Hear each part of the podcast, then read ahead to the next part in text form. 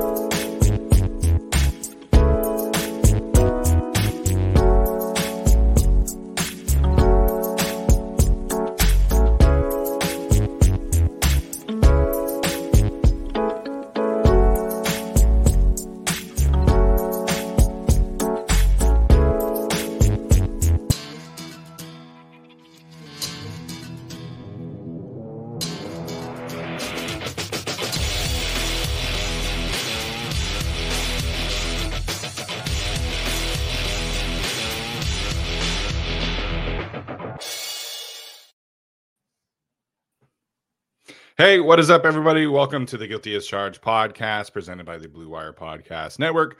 My name is Steven, and I am the host as always. And joining me is my guy, Tyler. Tyler, what is up, man? How are you doing tonight? Well, my light keeps having this weird surge where I go from light to slightly more light. so for whatever reason, it's now super bright in my face. So uh, overall, dude, I'll be completely honest. I'm mostly grumpy. The season is basically over. The Chargers are four and seven. It's November and I got to preview a game against the Patriots who stink. And Brandon Staley is preparing for one of three quarterbacks, and hopefully one of them throws for 100 yards for the Patriots this week. They're praying.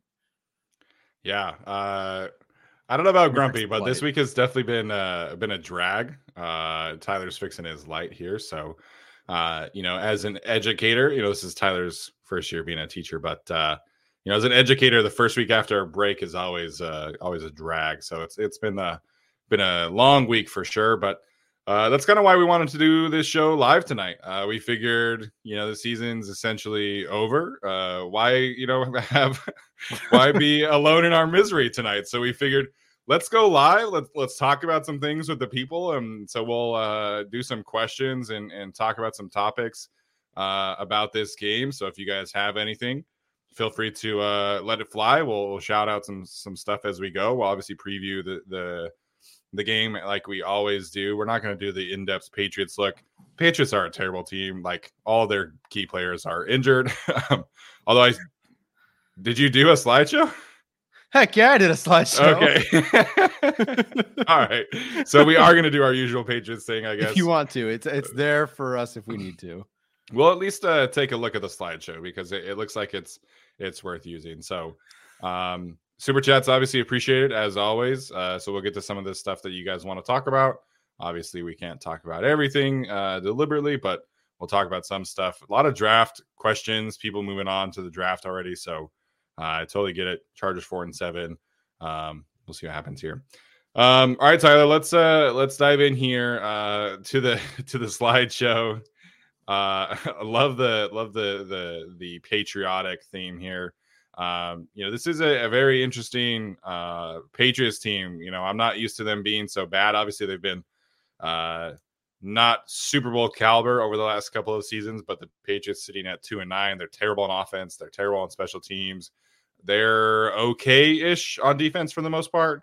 Um, but what's what's kind of your consensus here about the uh, Patriots and the the standing of Bill Belichick right now? Uh, outside of Bill Belichick, my whole take on the the staff this year and really the last few years is what what is this? Like, what are we doing? Yeah. Um, Bill O'Brien is definitely an upgrade over Matt Patricia, almost by default. I feel that I may have been an upgrade over Matt Patricia. Um, I at least would get along with the locker room. So at least there's that. Yeah. Uh, the offense, unfortunately, is not great. 27th in DVOA. Special teams, that isn't great. Long gone are the days with the, the Patriots special teams would demolish the Chargers. Now the Chargers have a special teams advantage, probably for the first time in, in a very very long time. And then there there's no there's no official defensive coordinators. Gerard Mayo, Steve Belichick. It seems like they take over some aspects of it. Both of them coach inside and then outside linebackers, but there's no like official one. Technically, yeah. it's probably Bill Belichick too. Who knows? So really, my whole takeaway is what is this? As far as Bill Belichick goes, um, I kind of side with Bill Burr on this one. He went on the Rich Eisen show and talked about how, you know, geez, uh, are, does no one in New England have anything else to talk about? I mean, Bill Belichick, I understand all the deficiencies and issues this season, but like he'll be there next year, is is my guess. And I think he'll be there for as long as he really feels like he wants to be there. Mm-hmm. Um, I don't know that it's officially like a Tomlin situation because Tomlin has continuously won. But when you win as many Super Bowls as you have, you can maybe be afforded a couple of not so great seasons. And I think the Mac Jones pick has really set them back, as well as a lot of other personnel decisions and uh, staff decisions. But they're on pace for a Caleb Williams, Drake Maye, whoever they want.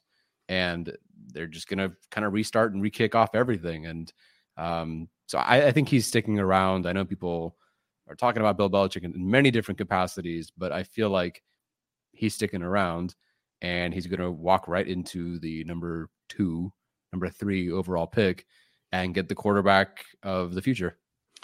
Well, first of all, I was not expecting a Bill Burr reference on uh, on, but you know it is what it is.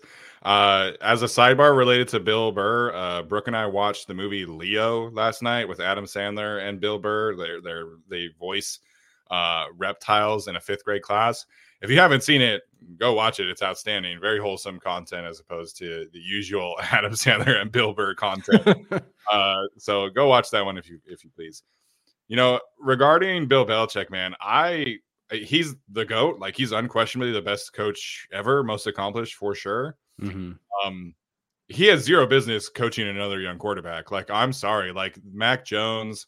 Uh, yeah, like you can criticize the pick or whatever, but he was definitely a above average functional quarterback as a rookie and what do you do to support him over the last couple of seasons? You make matt patricia defensive mm, uh, mm-hmm.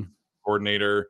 You bring in joe judge who's a special teams defensive coach to be like the quarterbacks coach and then you go back to bill o'brien. The offensive line is terrible the receivers that you put around him are terrible. Demario Douglas is their leading receiver this year, who was like a six round draft pick from Liberty. Like the way that Mac Jones has panned out is firmly on Bill Belichick's plate, in my opinion, because mm-hmm. they've done nothing to support him over the last couple of seasons. I was never expecting Mac Jones to be like an elite quarterback, but they have destroyed Mac Jones's career. So for me, like he he has zero business coaching another young quarterback because the coaching staff has been atrocious. The supporting cast has been atrocious. Like Bill Belichick absolutely deserves blame for what has happened with Mac Jones and the way the offense is playing. Um, is he going to stick around in New England? Probably. I don't know, but not for very long. Like I think he's intent on getting that uh, Don Shula record and then then going to peace out. But I think Bill Belichick is is obviously like he deserves some grace for for what things yeah. happen because he's won so many Super Bowls. But he's far from above reproach right now because they're they're terrible on offense and they have been for the last few years. Yeah, the allocation of resources and draft picks. I mean, some of the notable ones, Hunter Henry. I, I understand why you go get Hunter Henry and why you get Jonnu Smith, but they spent so much money on them. And then you look at the draft picks recently. I mean, we were in, in Vegas when they took Tyquan Thornton in the second round, and we were thinking, yeah. what the heck are you doing? Uh, respect to Thornton, but he was like the, the day three, fourth rounder, yeah. and like fourth rounder almost felt early because of the one thing that he could do. So it, it definitely has not been great. He has, I don't want to say ruined Mac Jones. I was never a huge Mac Jones fan, but still, there was clearly no progression from him. It's only been worse. And eh, just watching them against, you know, I don't know how involved he would be with play calling at all, but watching him against the Giants, watching this pass game, it's just kind of sad to see, man. Like there was definitely more at Alabama with what Mac Jones was able to do than what you see here with the Patriots. Uh, yeah. Not a great supporting cast overall, but yeah, it's it, it's it's a bummer to see for Mac Jones, who you know started okay, I think, and you felt like there were some building blocks for the future, and now yeah, here they are sitting with a top four, top five pick, probably going to be top three. Bill's going to get another crack at it. Um, it's so ridiculous. Like, of course, like the one year that they're finally bad, they're going to get a generational quarterback. Like, of course, it's yeah. ridiculous. Right, right. So, um, but yeah, like I think Bill O'Brien is is a good coach. Like, I don't think this season is an indictment on Bill O'Brien, at least from an offensive perspective. I mean, uh, I was listening to the Athletic Football Show and Kiefer on the beats, and uh, I forget his first name. I think it's Joe, a person who covers the the Panthers for the for the Athletic was talking about Bill O'Brien as like a potential head coaching candidate for the Panthers because of his obviously relationship with with uh, Bryce Young. So we'll see what happens. But I think mm-hmm. I think Bill is is definitely deserves criticism for what has happened there, as Brandon Arias points out. Maybe Kraft kind of works out a situation mm-hmm. where he's no longer the GM. Maybe you bring in somebody else and and just let Bill kind of focus in on on coaching. Maybe that's a situation that Bill would agree to, but yeah, I mean, he's he's had so much power and control of this roster for so long. I don't know if that would actually come to fruition here. So, mm-hmm. um, free agency roster wise, th- this is not the same old roster that we are used to seeing from the Patriots. They've had they've had a lot of turnover. A lot of these guys who are are additions uh, and to this team, like are, I don't even know if they're really playing. Like Ezekiel Elliott is Ezekiel Elliott is playing and starting for them, mm-hmm. but the, the the roster just is is really not in great shape right now. Obviously, JC Jackson is back, so that's a fun thing to look forward to. yeah, there's if you look at the roster overall, the roster in general, in particular on offense, it really is like the greatest hits of the 2010s or something when it comes to the personnel that they have. I mean, yeah, or, or, or like most promising group. You know, obviously the Hunter Henry, you know, but then it's Mike Gesicki, Juju Smith Schuster, Jalen Reagor, Tyquan Thornton, Pharaoh Brown. Like it's such a strange, almost group, an, uh, a group of misfits, if you will. And of course, lo and behold, the one person who's leading them is Demario Douglas, the sixth rounder. After they spend all these resources and try different things for all these players, it's the sixth rounder that's leading them. And we get into the draft class right now. I was definitely surprised going through, but with how much these guys are contributing. But I don't want to equate contributing with being really good. You know, just because you're starting or playing a lot of snaps does not mean you're good. Um, I, dude, I know you more than anyone. I wish Christian Gonzalez were still healthy because he was that defensive rookie of the year candidate. A lot of these corners are playing awesome football right now. I wish Gonzalez were still out there. Maybe not for this week. Um, Keion White has been not as not super productive for them. Yeah. Not a huge surprise for most of us. You know, uh, you didn't like him nearly all that much. I liked him enough, but I certainly had him at like ninth or tenth, maybe yeah. in edge rankings, and it's it's kind of showing up here. Um, Sidy Sow playing a lot of snaps. Chad Ryland is another, and like every kicker that's been drafted, I feel like the last two years has missed. It's wild yeah. that the Chargers ended up with three good ones last year. They traded away a good one and still ended up with Cameron Dicker, who's been great. But then, of course, Demario Douglas, 36 catches, 410 receiving yards. So these guys are all contributing. They're playing quite a bit. I just don't know how much they're all really going to develop and be good.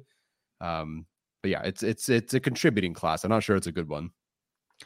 Yeah, uh, I I'm bummed about Antonio Mafi and his uh, PBE yeah. being that low. I, I liked him. I, I think you know this this fit for him is is is a little questionable. Obviously, the Patriots used to be you know this offensive line factory, um, which is uh, uh when Dante Scarnecchia was there, but uh, that's obviously not the case right now. So, you know, they'll have some guys move into bigger roles, you know, uh, like Josh Uche and, some of these pass rushers in front of Keion White are probably going to be, you know, moving on uh, into next year. And, you know, Demario Douglas is like their best receiver right now. So, I mean, that's like, this is a better class than I think I would have expected. You know, it's not like loaded with guys, but hey, man, like Christian Gonzalez, you hit on him.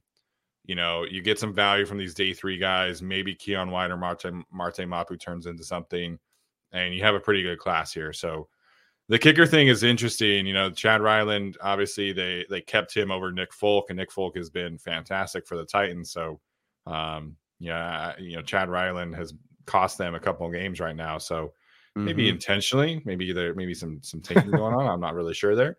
Um, but the class is it, it's tough to evaluate because you didn't like you didn't draft Keion White to have him be your best pass rusher, uh, and he's playing no. a lot. But you know, it is what it is. You know, a guy like uh, oh my gosh, Matthew Judon would help mm-hmm. a lot and be able to really be able to figure things out there from the defensive line perspective.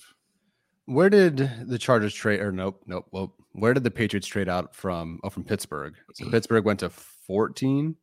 Okay, then Patriots traded back to. Didn't the Patriots make like two moves? Maybe they. How do I look at this? Because if I look at Pro Football Reference, it just says who took them. But I right, um, I, I was in like NFL Draft on ESPN. I just typed in like NFL Draft results, and they definitely got the pick from Pittsburgh, and Pittsburgh picked at 14. But there might have been another move there too. Anyway, okay, the, so this Sports Illustrated is just saying. I just googled uh, Patriots draft day trade. So they traded 14 to 17, and also got pick 120 from that. So mm. I hmm. think that was the pick they used for Chad Ryland. well, uh, that's what you get for getting Christian Gonzalez fall to your lap, I guess. Yeah. You got to take a kicker who loses you games. Yeah. Um. Okay. I was just curious if maybe they had traded. I thought they had traded from a little bit further up, so I was trying to consider like where the Chargers were and their needs for a corner. I don't believe the corner class is nearly as as top or strong as like the big four or five at the top of this one, or six if you include Branch. But with the Chargers picking around nine, we'll see probably 10th, 11th, or when all said and done. You know, we talked about how the Chargers could do a soft rebuild, trading back and still letting one of those corners is one way to do it.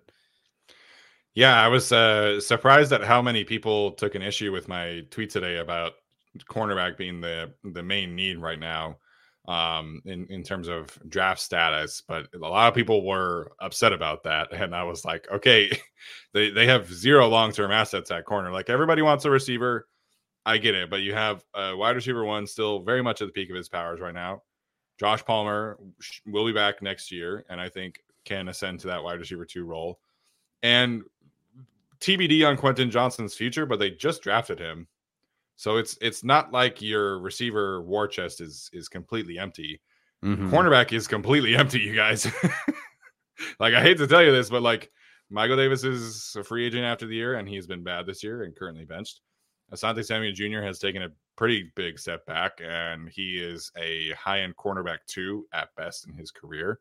You just benched Ja'Sir Taylor, who you thought was going to be the long term slot corner. You benched him for Essang Bassey, who you claimed off of waivers from the Broncos. Uh, Deane Leonard, like maybe he becomes something, but the the the war chest at corner is empty. Like that, I don't think that it's way too early to say like you have to draft a cornerback in round one. But in terms of like pure roster construction, cornerback is absolutely the highest need, in my opinion, in terms of positional need.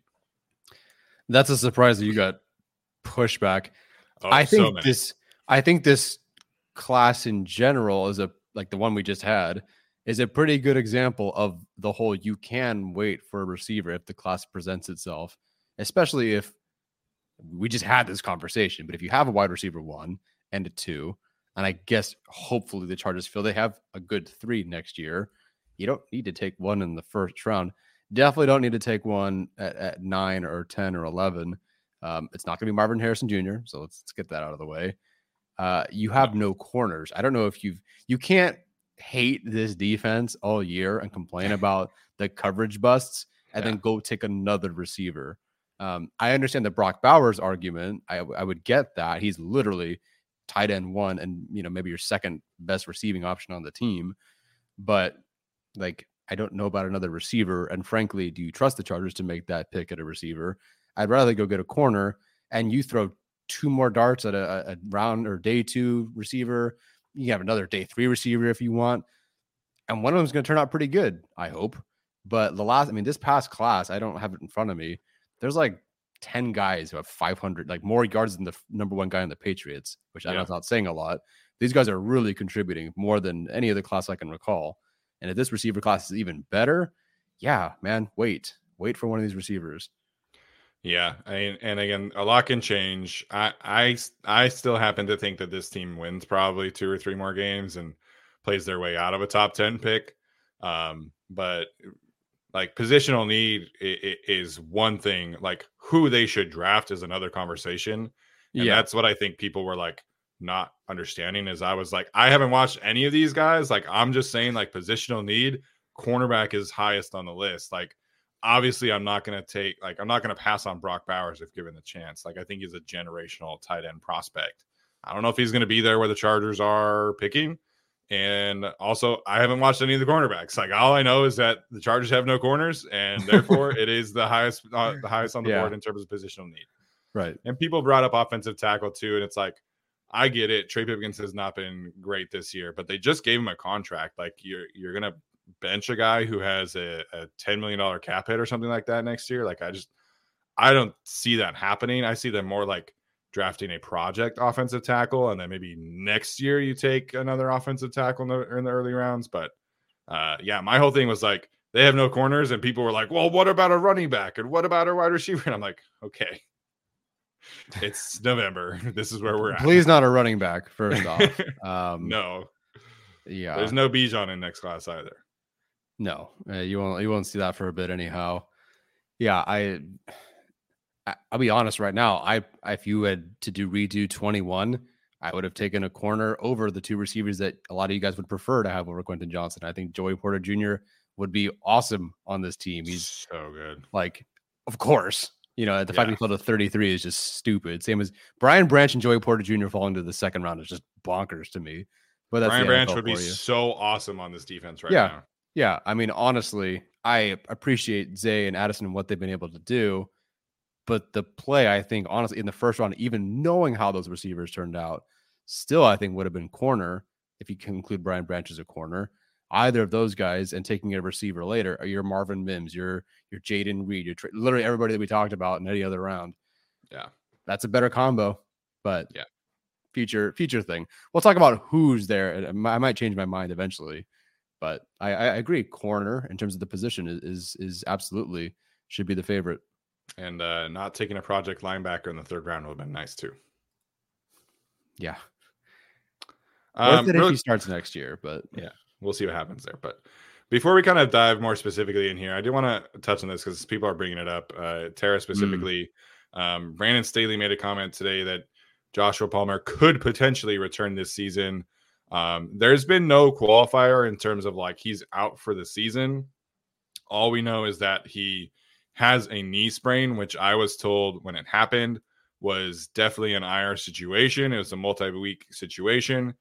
The way it was framed to me uh, when it when he was placed on IR was more of kind of a four to six week thing. So I, I think Josh Palmer will come back at some point his window to return is officially now. Like he's he's missed his mm-hmm. four games. Like they could open his window to return at any point. Um, and the Chargers miss him dearly. I would love to have Josh Palmer out there right now uh, after watching the film from yesterday. Um, but what do you make of of the way Brandon Staley framed this? Because it, it definitely made it seem like a longer term injury than I think was initially framed that way. Yeah, when he first said that Josh Palmer will will definitely miss four games and then we'll kind of see from there, that to me indicated this was going to be longer than the four games. It was going to take a bit. I think you have to find a way, even if you do a kind of well, Jalen Guyton was on the pup list, but they kind of stashed him for a bit before then. They activated him. You got to find a way to get Palmer back. You cannot end his season if he's even only going to get you three games at the very end of the year. You can't just leave him on IR uh, he needs to return. They need to see what they have in him and see what this kind of group all looks together as the trio, because this is more than likely the trio that's going to lead the Chargers next season. So I, I hope he returns. I assumed that he would. Um, he has played through quite a bit. He is very tough.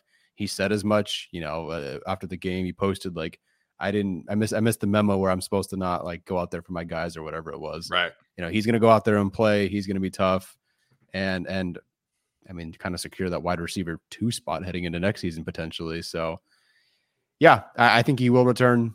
I hope he does because we, they desperately need him. And right now, Keenan Allen is did not practice with a quad injury. Yeah, which is a whole other thing. So, you know, I, it's it's unfortunate that Josh Palmer has dealt with some injuries because, like, I I think he really was about to take that leap in terms of like being a legit wide receiver too. Um, you know, going forward in in this league, and I understand like people have been, you know, maybe like underwhelmed by him, which I, I've never really uh gotten to be honest with you. Like, I think he's produced when given the chances and I mean, you look at the games when he was a starter before the Bears injury, he went, um, you know, Vegas, uh, he had three receptions, 77 yards, had the huge play. Certainly left some meat on the bone there. Same thing with the Cowboys, four for 60. Then he had the, the huge game uh, against the Chiefs where he was five for 133 when he obviously got injured. And that to this day is the best performance that any cornerback has put up on L'Jarius Sneed, who's like a legit CB1 in the league right now. So Palm, they miss Palmer dearly. And obviously, you know, the Quentin Johnston situation is not helping there. But I think Palmer, before that injury, was really taking a, a, a sizable leap in this league. And um, hopefully he's able to come back this season. If not, hopefully he's able to make a full recovery and and really, you know, take that next step next season. Because like you mentioned, like I think it's pretty solidified that it's him and and that Keenan's wide receiver one, Palmer's wide receiver two next year, and uh, you know Quentin Johnston is going to have to fight like hell to to replace Josh Palmer because I think Josh Palmer is a legitimately good wide receiver two in this league. Yeah, no, Palmer as the sort of three that stepped into two this year was on pace for like 1,400 yards. Yeah, that's nowhere near what Quentin Johnston is. I don't want to say capable of, but it's certainly not his current trajectory. So yes, you, you're right. He does have to fill that role because if let's say Palmer goes down again, Quentin Johnston isn't going to step into as as he is right now, is not going to step into that wide receiver two and a half and put up 1400 yards or be on pace for that. It's not happening. So yeah, you're right. Quentin Johnston's going to fight like hell to get out there and, be any bit decent uh, and a part of this offense. Yeah. But this situation, like we talked about on the Chargers show today, which if you miss it, check it out you know, we talked about the kind of mission for the next six weeks for the offense. Well, one of many missions, obviously, mm-hmm. is being able to figure out how to elevate Quentin Johnston's floor and and get him going in a way that will be conducive to him having a positive offseason and a positive sophomore season. So um, we'll see what happens there. We're driven by the search for better. But when it comes to hiring, the best way to search for a candidate isn't to search at all. Don't search match with Indeed. Indeed is your matching and hiring platform with over 350 million global monthly visitors, according to Indeed data, and a matching engine that helps you find quality candidates fast. Ditch the busy work. Use Indeed for scheduling, screening, and messaging so you can connect with candidates faster. Leveraging over 140 million qualifications and preferences every day, Indeed's matching engine is constantly learning from your preferences, so the more you use Indeed, the better it gets. Join more than 3.5 million businesses worldwide that use Indeed to hire great talent fast. And listeners of this show will get a $75 sponsored job credit to get your jobs more visibility at Indeed.com slash BlueWire. Just go to Indeed.com slash BlueWire right now and support our show by saying that you heard about Indeed on this podcast. That's Indeed.com slash BlueWire. Terms and conditions apply. Need to hire? You need Indeed. Another day is here, and you're ready for it. What to wear? Check. Breakfast, lunch, and dinner? Check. Planning for what's next and how to save for it? That's where Bank of America can help. For your financial to-dos, Bank of America has experts ready to help get you closer to your goals. Get started at one of our local financial centers or 24-7 in our mobile banking app. Find a location near you at bankofamerica.com slash talk to us. What would you like the power to do? Mobile banking requires downloading the app and is only available for select devices. Message and data rates may apply. Bank of America and a member FDIC. Hey, what's up, Chargers fans? Make Little Caesars the official pizza sponsor of the NFL part of your game day. Order online during our Pizza Pizza pregame, one hour before NFL games, and get ready for some football and fun. Choose your favorite Little Caesars pizza or pick the toppings you crave. Either way, you win. And speaking of winning, everyone scores with convenient delivery or our in store pizza portal pickup. So grab some friends and enjoy a few slices during the tastiest hour before Chargers kickoff. Hey, it's Tyler from the Guilty as Charged podcast. I'm here to talk about Prize Picks. Prize Picks is a skill based, real money daily fantasy sports game. How does it work? You pick two to six players, and if they will go more or less than their Prize Picks projection. Watch your progress update in real time win up to 25 times your entry amount, and cash out your winnings with quick scoring, settling, and withdrawals.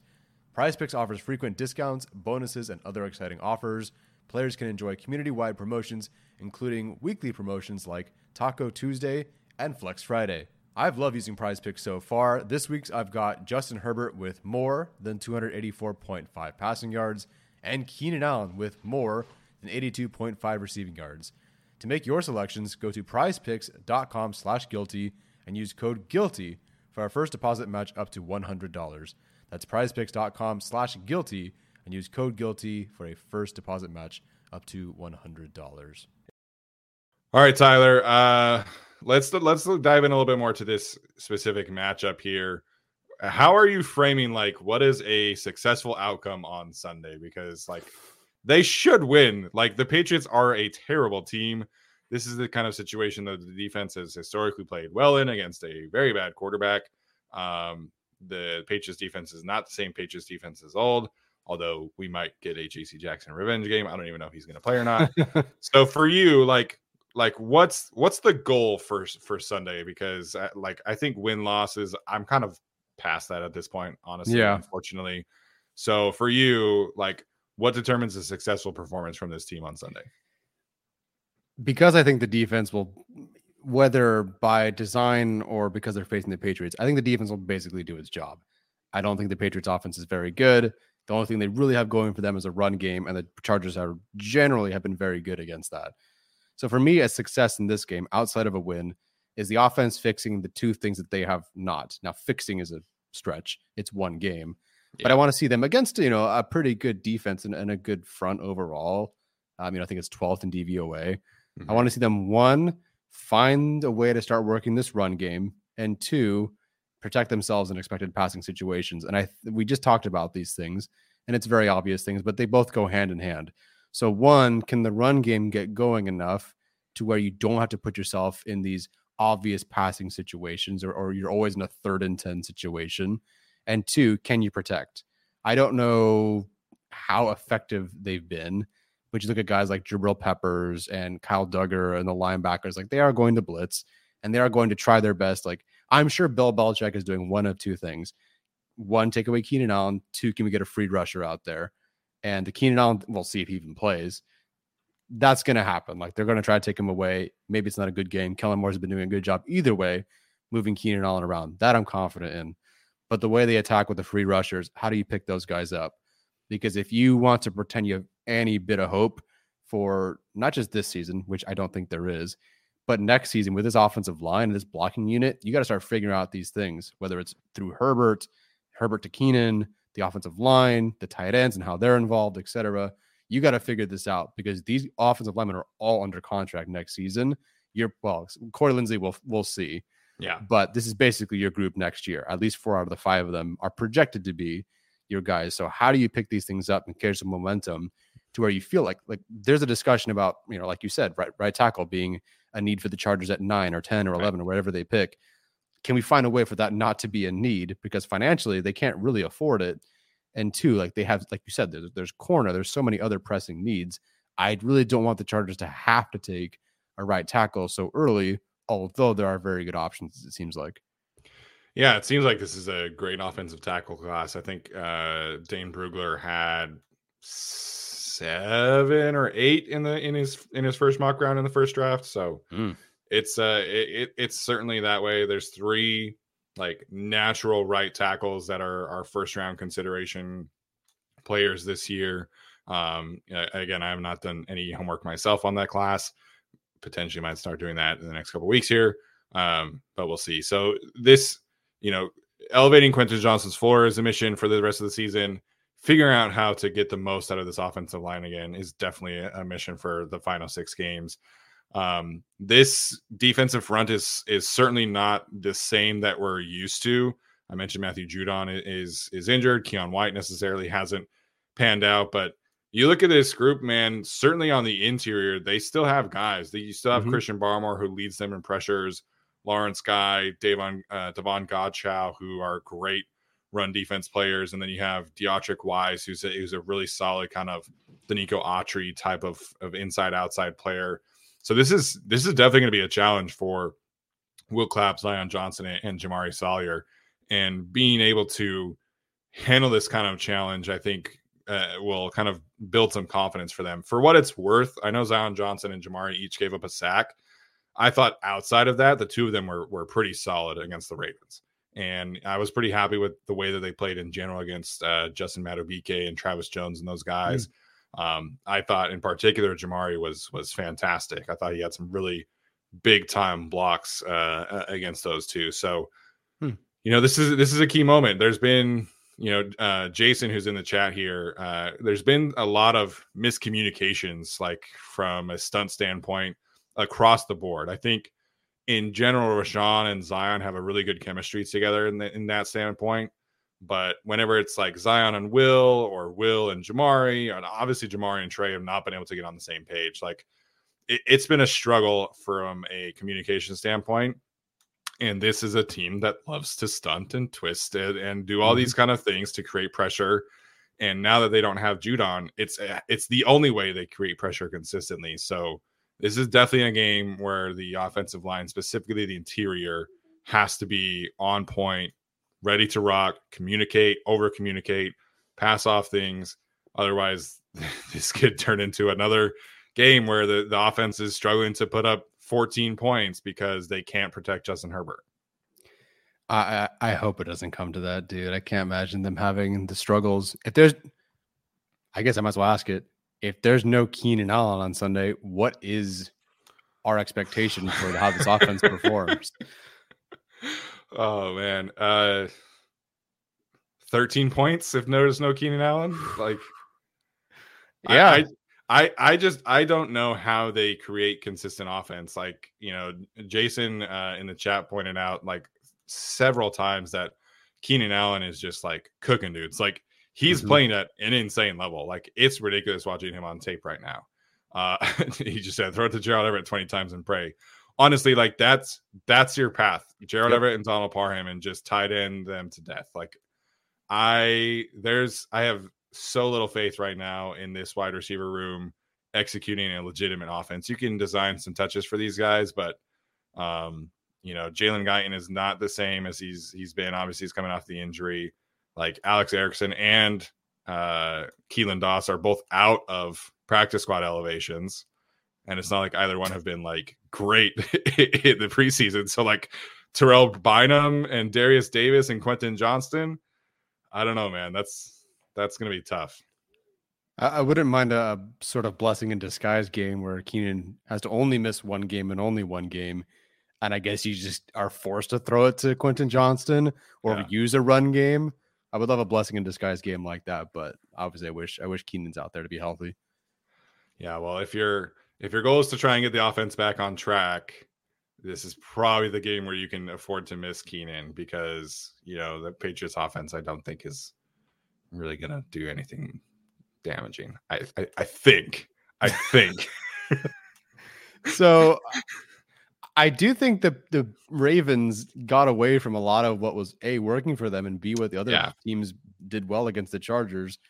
I don't know that it takes a complete genius to see that, that running backs and tight ends and receivers working the flats or completely in the middle of the field between the cover two. Like, yeah, that's, that's kind of works for a lot of teams pretty well.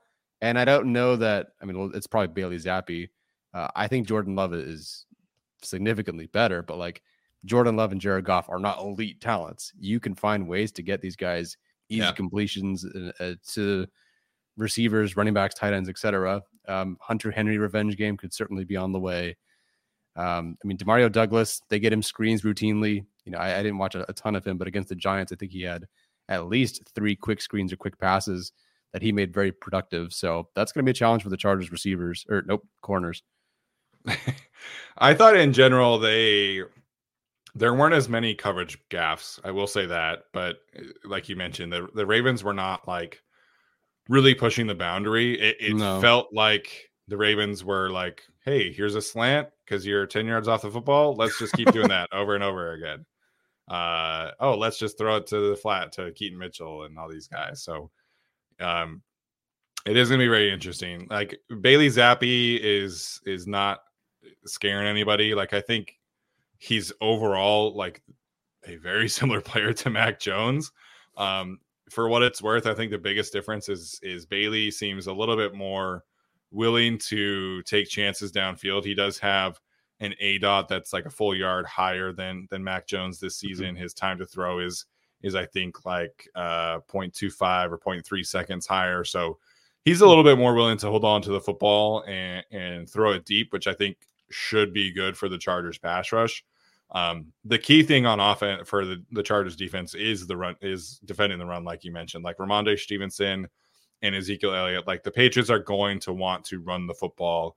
Um, that's how they've been playing forever, obviously, and especially this season with everything that's been going on. So if you can stop the run and get Bailey Zappe into third and long situations, I think the defense can be very successful on Sunday because I don't think the Patriots offensive line is very good in pass protection.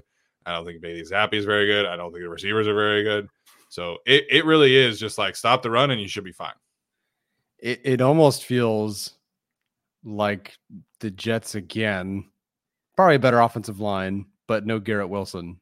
So you can just do that. Yeah. Uh, you know, it, it's not a good offense, man. Like just watching them, it, it kind of sad to watch. Yeah, it's um, like it, it sounds like Connor McDermott, who has never played offensive tackle in his career, is going to be starting at left tackle against Khalil Mack. So Yes, that should, that should my, be fun. oh yes, my sack record short is going to absolutely smash. um, you know, it's the the Patriots offensive line. I mean, you you showed the the two rookies earlier, so it's it's it's a disaster. Like like genuinely, like this should be a game where you're talking about like at least six seven sacks if you stop the run. Like you stop the run, you force the Patriots into third and long situations, and Khalil and Tuli and Morgan Fox should should eat on this week, honestly. And and actually, I thought Justin Hollins showed some some good flashes last week against the Ravens as well he had one like gimme pressure, but I thought he had a couple really good rushes too. Mm-hmm. Yeah, I thought so live as well. It, it took me a moment, but mom, my mom kept pointing out because of course my mom would like, oh, number fifty-eight. I had to do a double take because I used to the five being like fifty-two. Yeah, but there's some really good stuff out there from Hollins. I was I was really surprised. Yeah, so should be fun there. Um, all right, so we've kind of highlighted a few things here, but Tyler, who's your biggest X factor of the week? Uh, watching, you know, this this this Chargers offense, maybe Chargers defense against this Patriots team. uh, God, all right, I'll do it. Uh, Quentin Johnston versus J.C. Jackson.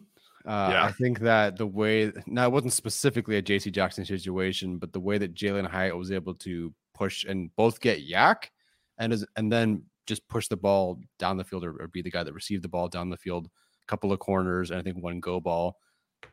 If the Chargers want to continue to push Quentin Johnston as their deep down the field receiver, there was opportunity for a guy to succeed last week in Jalin Hyatt. They didn't have to take him in the first round.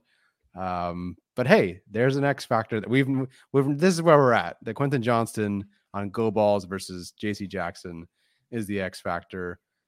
It was like the only thing that got going for the Giants last week. So I, I think there's a, a world where Quentin Johnston will at least catch one of the four passes thrown his way down the field. I mean, if there's a game to get some confidence going, this could be it for Quentin Johnston. You know, uh, Ravens are a great defense. The Packers have some good corners. You know, there's nothing like going up against a bad secondary to get your confidence going. So maybe Keenan isn't playing. Maybe he's not fully healthy. Um, so yeah, this is where we're at. You know, Quentin Johnston.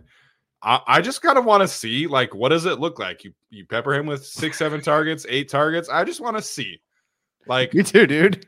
Like I I, I just I, I'm so curious at this point. Like, okay, like uh, we know that he's not obviously, you know, a great contested catch guy at this point in this season. He, he needs to develop that aspect of things.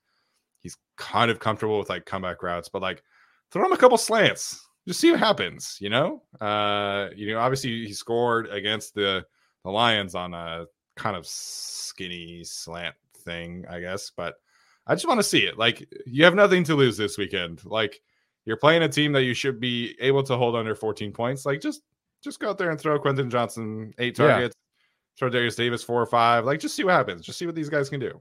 Yeah, you, you want to turn around a fan base really quick. Go roast JC Jackson. I yes. promise you. Chargers fans will do a complete 180 and start building that statue. If you go out and roast JC, JC Jackson on one play, you're good for the entire rest of the year. They will yeah. hold on to that. if if Quentin Johnston's first hundred yard game comes against JC Jackson, like people are gonna start putting like the statue up already oh, yeah. of him out of SoFi. So yeah, uh, make it happen. Let like let's let's just do it. Let's get it. Uh, let's get to work. Mm-hmm. oh man, I think for me, um, X Factor. I Jason pointing him out in the in the chat. I actually thought that Jaylinn Hawkins showed some good signs against the uh, against the Ravens this past week. Um, him and Alohi Gilman communicated pretty well. Maybe that was you know Alohi just kind of overemphasizing the communication. But we've seen some really good games from like Dean Marlowe as a safety three. The Chargers love playing with three safeties on the field. We know that Derwin James is going to play in the slot this more often. So it sounds like Jaylinn Hawkins is going to have a role to close out the season. And I'm curious if he can become anything. Like he technically will be on the roster because they claimed him. So they inherited his contract from the Falcons. So technically he'll be on the roster next oh. year too. Mm. Uh, assuming they want to keep him, obviously. Um, so this is, you know, a, a six week audition for Jaylinn Hawkins to see if he can, you know, challenge for a role on this team. Obviously, Alohi Gilman's a free agent after the season. We don't know where JT Woods is at. He's still technically on the NFLI list with his illness. Um, so Jaylinn Hawkins, man, like this is going to be a game where he's going to be very involved in the run game, like we just talked about. You know, what does he look like in run support? Uh, is he going to cover Hunter Henry from time to time? What does that look like? So I am curious if there's anything there from a, a player development standpoint on Mr. Jaylinn Hawkins. Was there any specific word from Brandon Staley about why they went with Hawkins over Marlowe, or do you feel it's more just hey, we got this guy for a bit longer. We might as well give it a shot.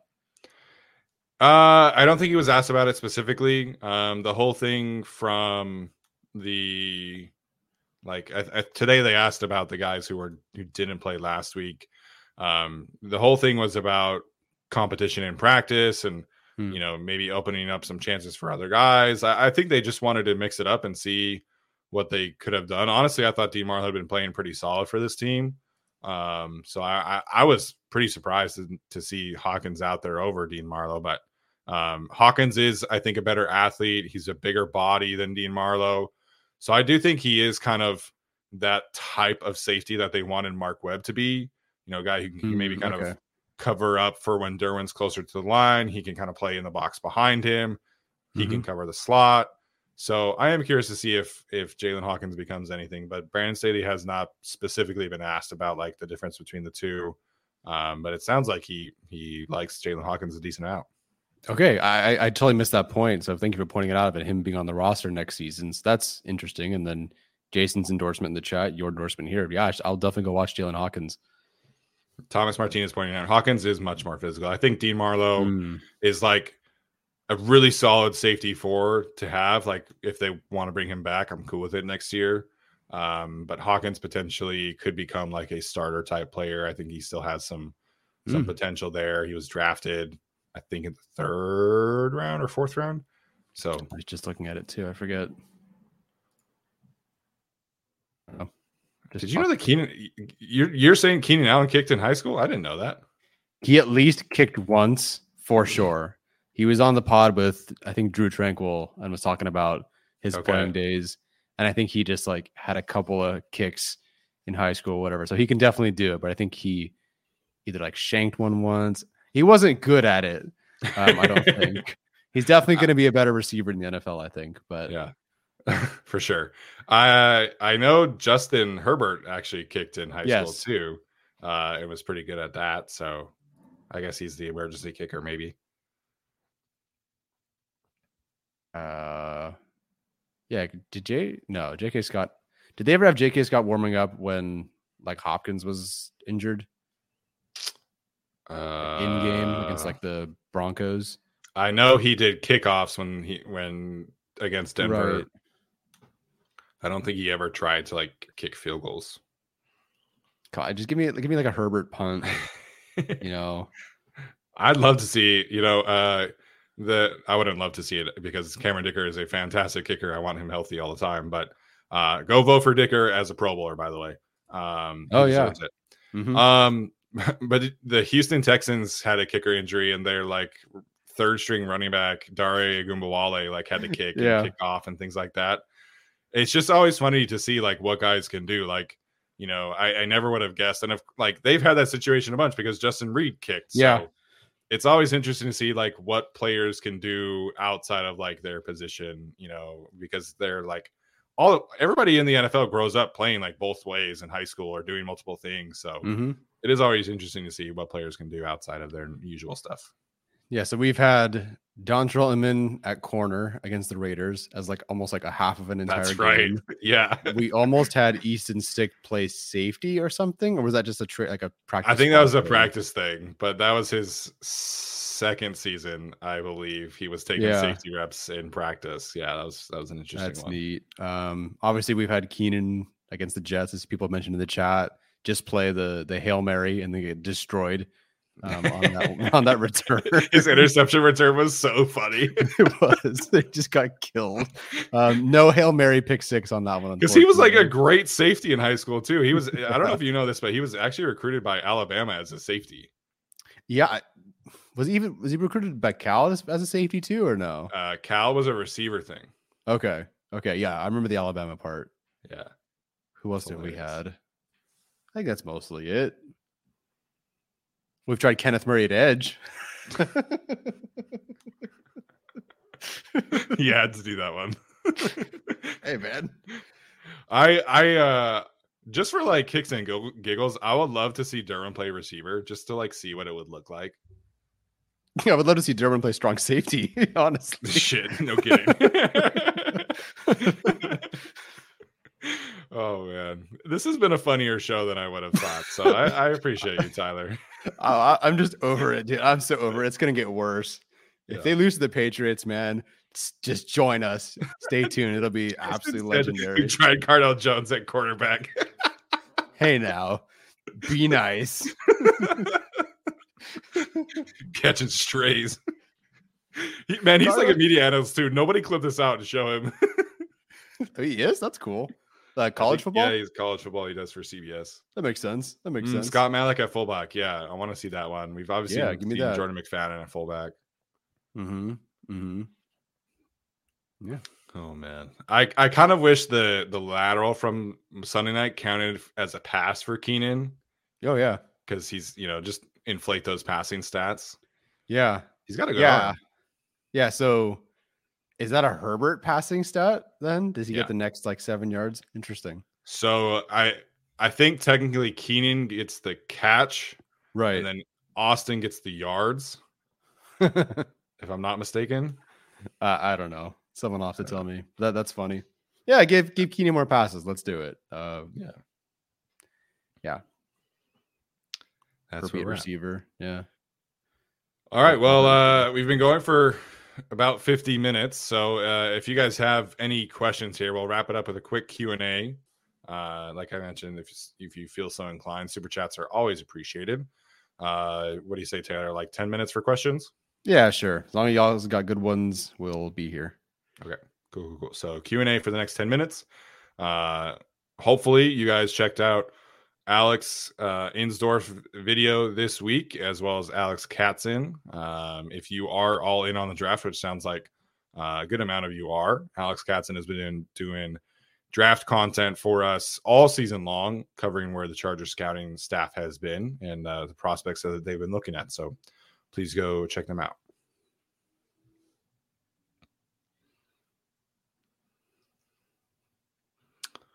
Mm. so we talked about the tight end or corner first round. Mhm. Um, Brock Bowers is the only tight end I think that I would be interested in in the first round. Um, so if he's there, I think you take him over basically anybody in the class.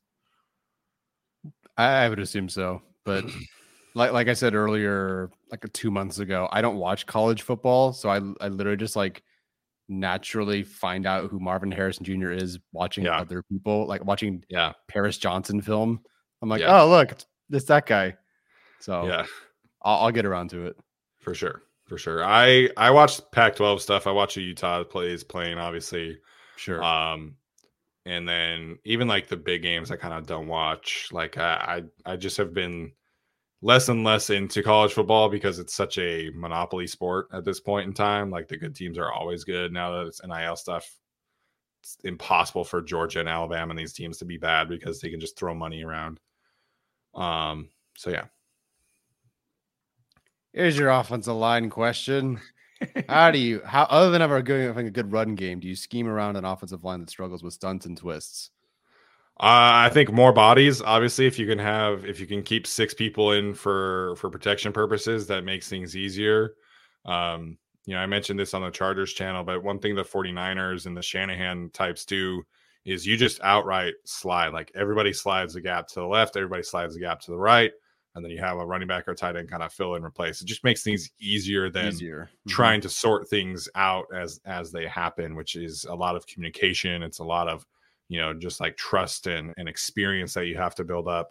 So those are two ways. I think also just like a lot of play action you know we haven't seen a ton of bootlegs for justin herbert this year. It's it's about the same amount as last year but it, it I, I like it. That it's that's always been something i wish would increase obviously is more play action more bootlegs more rpos mm-hmm. helps a lot as well. I think that's a good way you can kind of scheme some touches up. Like that's We've seen them do that against like the Vikings, who do a ton of stunts and pressures and things like that. It was a ton of RPO, like wide receiver screens, slants, kind of things. So that could be a, a game plan that they could lean on more going forward that they've done as opposed to like those other changes that they haven't necessarily necessarily shown uh, a lot of, on film yet. Hmm. Okay, sounds good. Slightly related, then um, Isabel mentions: Do you think we'll see Stephen Anderson elevated with Vannett still out? Which is unfortunate, man. That concussion must be nasty. Yeah. So again, didn't practice. Uh, they elevated Hunter Kampmoyer and then only used him once, and he had a great block on that one play, and then they, they didn't use him again. So I was like, that was that was cool to watch. Um, maybe Stephen Anderson's still getting acclimated to the playbook and things like that, still working back into football shape. I do kind of think that it would be Kampmoyer again, just because like yeah. they were they were kind of patient with Vannett. They were kind of patient with Dean Marlowe. Um, Hunter Kampmoyer has obviously been with the team all spring, summer, fall long. I think if Nick Vannett can't play, I do think it would be Hunter Kampmoyer again. And would like, please use him because I am tired of watching Stone Smartt block. it's tough because there's like, I feel like there's two sides and very polar opposites on the Stone Smartt fandom where it's you see the receiving potential and some people are like, yeah, do so much more of that, involve him way more and then some people would watch the blocking and say let's not do that anymore. There's definitely a middle to that but yeah, yeah the blocking hasn't been great. His receiving stuff is fun but they're trying to use him as like a lead blocker a couple of times and i was like this just is is not working. Uh gerald everett i thought had a great blocking performance on sunday night for what it's worth. Always does uh this year in particular i feel like uh, Tara asking about if you could choo- choose three to four guys to keep, who would you keep between Keenan, Khalil, Mike, and Joey? Um, we kind of talked about this. Like I, some of these decisions, I think, have just naturally been made. Yeah. But in your ideal world, Tyler, which of the three would you keep? Oh boy, Keenan and Khalil are the obvious one too, and then I I actually think I might go with Mike Williams in this case, only because I n- know that I think Tuli will do pretty darn well at Edge 2. I'm yeah. not hundred percent certain that I feel great about anybody that's like, well, let's say Quentin Johnson, for example. I've seen what Mike Williams can do with this offense and Josh Palmer and that trio, and I really like that trio. It's unfortunately just not going to be the case next season. Joey, I wish I could say Joey because I, I I would almost prefer him over Mike Williams in, in most aspects, but yeah, I'm, I'm going to say Mike Williams, and it alleviates some of the need to drop to receiver next year anyway. Yeah, I think I think I probably would choose Mike as well. As much as I I love Joey, and I think like at his best, he's you know a, a truly like dominant player. I just don't know, yeah, how likely it is to get that back out right. of him. You know, with Mike Williams, like I feel like it's pretty easy for me to envision Mike coming back from the ACL, being his usual self again. He's got a full off season to recover. So I think that that's that's probably who I would choose as well. In terms of like trade value, who would you say has more value, or do you think that Mike and Joey would both kind of have about the same value uh, on the open market? No, I think Joey should have more. I believe they're roughly the same age, you know, one class and then the next class. Um, Mike Williams has the worst. Like Joey Bosa could actually potentially play this season. Mike Williams has the ACL, so I think Joey just naturally at this point probably has more value. And then I just think pass rushers. I think it, given like okay in the draft, can I find another Joey Bosa or can I find another Mike Williams? I think you feel better about finding another Mike Williams and Joey. So I think Joey yeah. overall. Yeah, I, w- I would tend to agree with that. Um, pass rushers are harder to find than receivers. I think at this point. Oh yeah, wait. Oh, I forgot to mention this. I'm gonna find it. Do you know who is like top ten in pass rush productivity? Wait, where is it? Oh, where are you? No, it's a, it's like a snap count issue. Hold on, I'll find it. Do you know who leads all rookies in pass rush productivity? Uh, edge rushers. Edge rushers. Mm-hmm. 150 snaps played though. Am I overthinking this? Is is it Tuli? No, he's second, but it's actually okay. BJ Ojulari. I noticed that today. I didn't realize it, but yes, my guy. Yeah. So, how many snaps has he played? I don't feel like it's been a lot. No, 148. A lot of the guys that are higher up. So BJ Ojulari is 148. He's in first. Then Tuli with 329. Then Myles Murphy, but only 104 snaps played. And then Will Anderson, Byron Young, etc. All right. Not a lot of surprises then with this with this top group. Yeah. Yeah. Um, Anthony Martinez here has a question about Jamaree Salyer. Do you think they should switch him to the other side? Uh, have gotten that question about switching him sides, switching him to the right tackle spot. And again, I totally get it. Like Trey has has not had a, a great season. Um, what do you make of? Because we all we all felt really good about Jamaree playing guard. Obviously, has any of that changed for you, or like where are you at with Jamaree long term here? I think there's a world where there should be a little bit of competition next year, even though I feel like he has the lead. But McFadden definitely has an athleticism that Jamaree does not. So I think there's is a world where you have a kind of a competition, but I think it'll be Jamaree. The only question I really have about this interior that might save them, how where are we at with the conversation of Zion being a center of the future rather than sticking him at guard? Although that is another change for him. Yeah. Yeah, in regards to Jamaree specifically, uh, I'm not interested in changing him. I think he's really Same. starting to settle in at right guard. Um, I think he's there's definitely some communication things um, that need to be worked out between him and whoever is playing right tackle. Obviously, in this instance, it's it's Trey, um, but he's really settling in, eh, like individually, one on one. Like he's he's really having an, a, a strong second half of the season here, in my opinion. I do think that he probably needs to trim down a little bit. Um, mm. I'm not saying that in a critical way. I just think that there are some instances where teams are able to kind of take advantage of his lack of athleticism. But like Jamaree is kind of exactly who I expected him to be at this point in time. Like his hands are so strong, his anchor ability is so outstanding. Um, like very rarely does he lose to a bull rush. Very rarely does he lose to a guy trying to be more physical than him. We saw him get after the Ravens after they hit Justin. So he he he is the kind of their enforcer type. Mm. Um, it's just like he needs more time and reps there to get more comfortable at like the the mental aspect of playing the guard position. In terms of Zion, I think it's it's worth exploring his potential at center. I just don't know like what coaching staff would be willing to come in here and change his position again? Is that a conversation that they currently have had. I, I kind of doubt that because they've been Mm-hmm. so intentional about him staying at guard.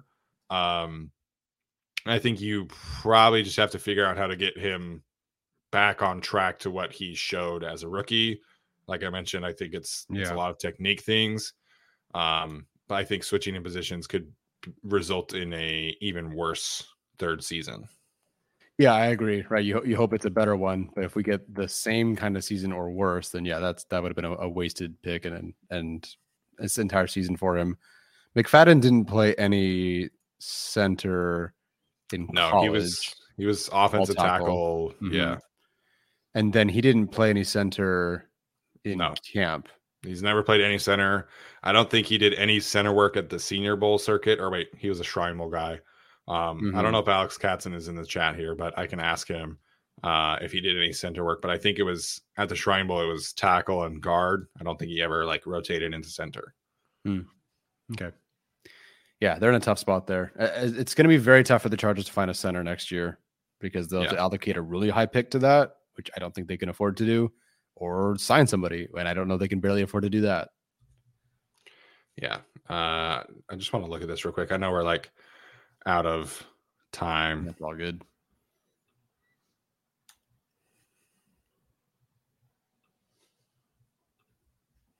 S- over the over the or over the cap doesn't have anything up yet for 2024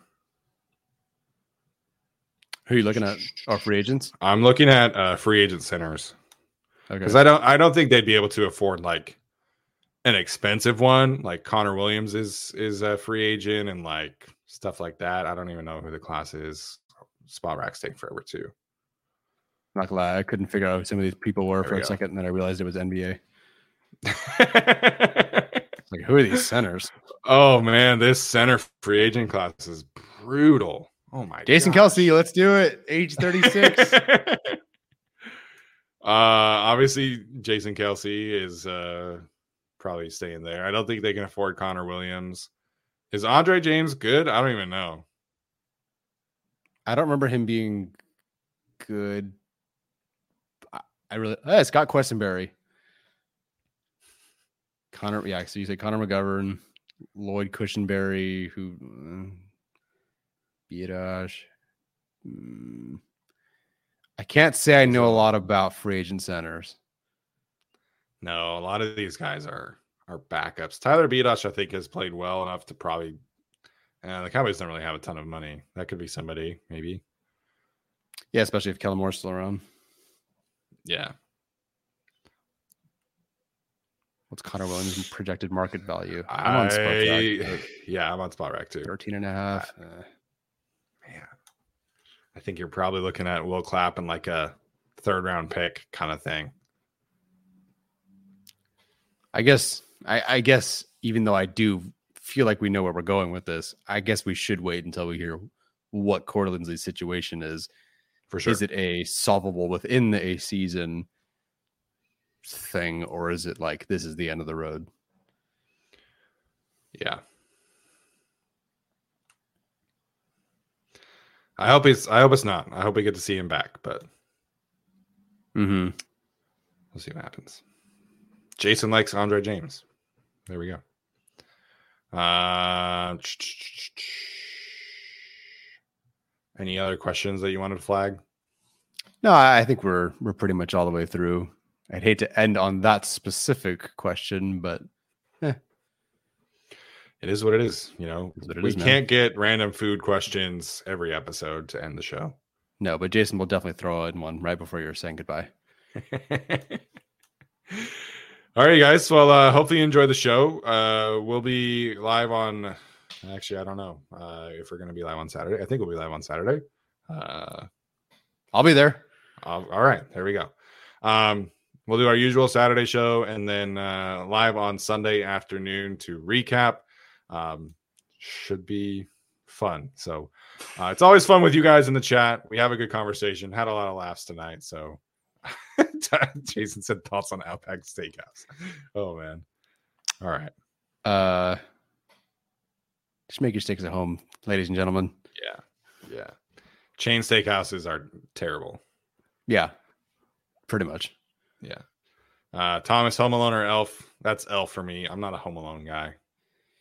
Same. It. I definitely grew up with Elf more anyway. So yeah, Elf. Oh yes, we're. I can't wait to get to the, just the Christmas questions part of yeah our, our season. That sounds great.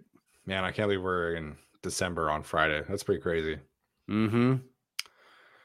All right, guys. Uh, appreciate it. Uh, like I said, make sure like the video, subscribe, tell a friend, all that good stuff. We do really appreciate it. It, it uh, does help continue to grow the show, which we're still trying to do, obviously. So appreciate you guys. Uh, that's gonna do it for us. We'll see you next time. As always, bolt up.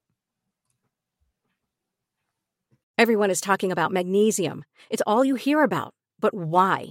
What do we know about magnesium? Well, magnesium is the number one mineral that 75% of Americans are deficient in. If you are a woman over 35, magnesium will help you rediscover balance, energy, and vitality. Magnesium supports more than 300 enzymatic reactions in your body, including those involved in hormonal balance. From functional medicine doctors to mental well being and female hormone experts, we all know that magnesium is the one mineral to improve all aspects of well being and health. But which one?